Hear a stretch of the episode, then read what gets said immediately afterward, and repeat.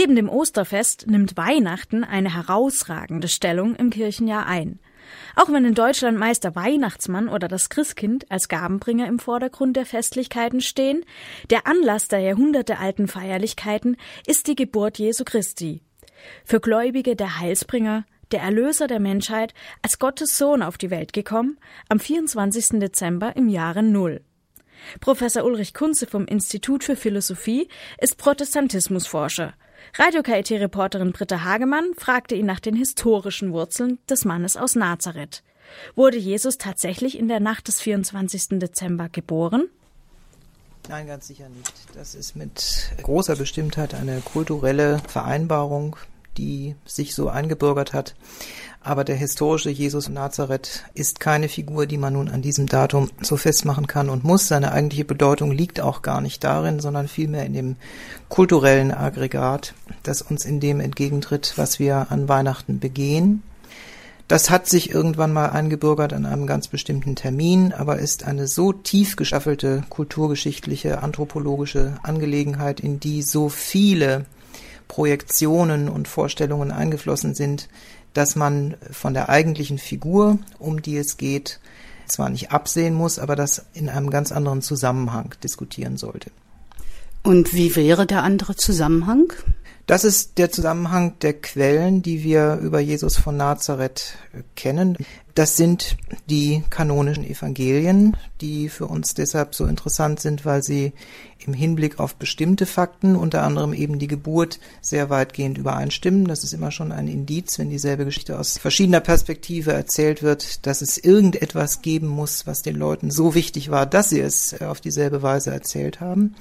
Dann gibt es verschiedene, allerdings schon mühsam zu findende Spuren von Erwähnungen bei Tacitus und bei Sueton und bei anderen Geschichtsschreibern, die sich beschäftigt haben mit der Zeit des Kaisers Augustus, in der Jesus geboren wurde. Und wenn ich jetzt eine ungeheuer ausgefeilte, sehr lange, jahrhundertelange Tradition der Jesusforschung zusammenfasse, kann ich, glaube ich, als Historiker verantworten zu sagen, dass wir schon davon ausgehen können, dass es diesen Jesus von Nazareth gegeben hat, dass er ein jüdischer Wanderprediger, ein Weisheitslehrer war von dem seine Anhänger, seine Jünger annahmen, er sei der Messias und gekommen zur Erlösung der Welt und aus Lehrzwecken ganz bestimmte Texte über ihn aufgeschrieben haben, aus eigener Anschauung, aber eben mit einer bestimmten Absicht, um seine Lehre zu erklären und die Gemeinde zusammenzuhalten. Und daraus können wir Rückschlüsse ziehen, Dinge vergleichen, in den Kontext einer Zeit stellen und entdecken durchaus da eine historische Figur. Wie erklärt sich diese Festlegung eines bestimmten Datums für diese historische Figur? Da gibt es immer eine ganze Reihe von kulturellen Gründen, die etwas zu tun haben mit Rezeption und Überlagerung. Das Grundphänomen in der Verbreitung des Christentums ist ja, dass wir erleben, dass sich christliche Vorstellungen verbinden mit älteren kulturellen Vorstellungen. Es sind also zum Teil ältere Traditionen, die in einem christlichen Licht gesehen werden oder mit christlichem Sinn aufgeladen werden. Und die können dann im Sinn der Jahresendfeier eine neue Bedeutung bekommen. Möglicherweise hat diese Erfindung von kulturellem Gedächtnis eine ganz entscheidende Bedeutung für die christliche Grundlegierung Europas überhaupt. Sie haben erwähnt, dass Jesus Christus als Weisheitslehrer für die jüdische Gemeinde gewirkt hat. Er hat alle Bevölkerungsschichten angesprochen und er hat auch einen Teil der jüdischen Lehre in Frage gestellt. War Jesus Christus auch eine Art Rebell und deswegen gefährlich? Da ist sicherlich ein Moment der Herausforderung vorhanden, dass man allerdings eben in einen Kontext stellen muss, wie in seiner Zeit jüdische Lehre betrieben worden ist, von wem, mit welchen Zielsetzungen und für wen.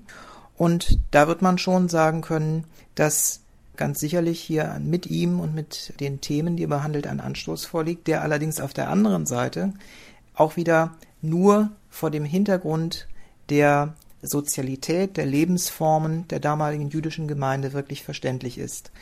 Äh, die Tatsache, dass er zum Beispiel seine Familie verlässt, um eben für seine, für seine Gemeinschaft, für seine Jünger da zu sein, ist ein kulturelles Muster, das uns verhältnismäßig häufig begegnet in der damaligen Zeit, das aber für die Menschen damals etwas außerordentlich Provokatives hatte.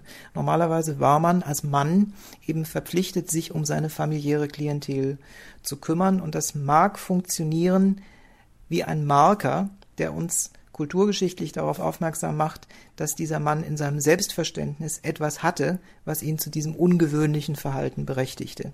Also wir stoßen sozusagen immer wieder auf Indizien dafür, dass wir es mit jemandem zu tun haben, der seine eigene Rolle sehr ernst genommen hat und der eine gewisse Funktion hatte, die man als ungewöhnlich beschreiben kann.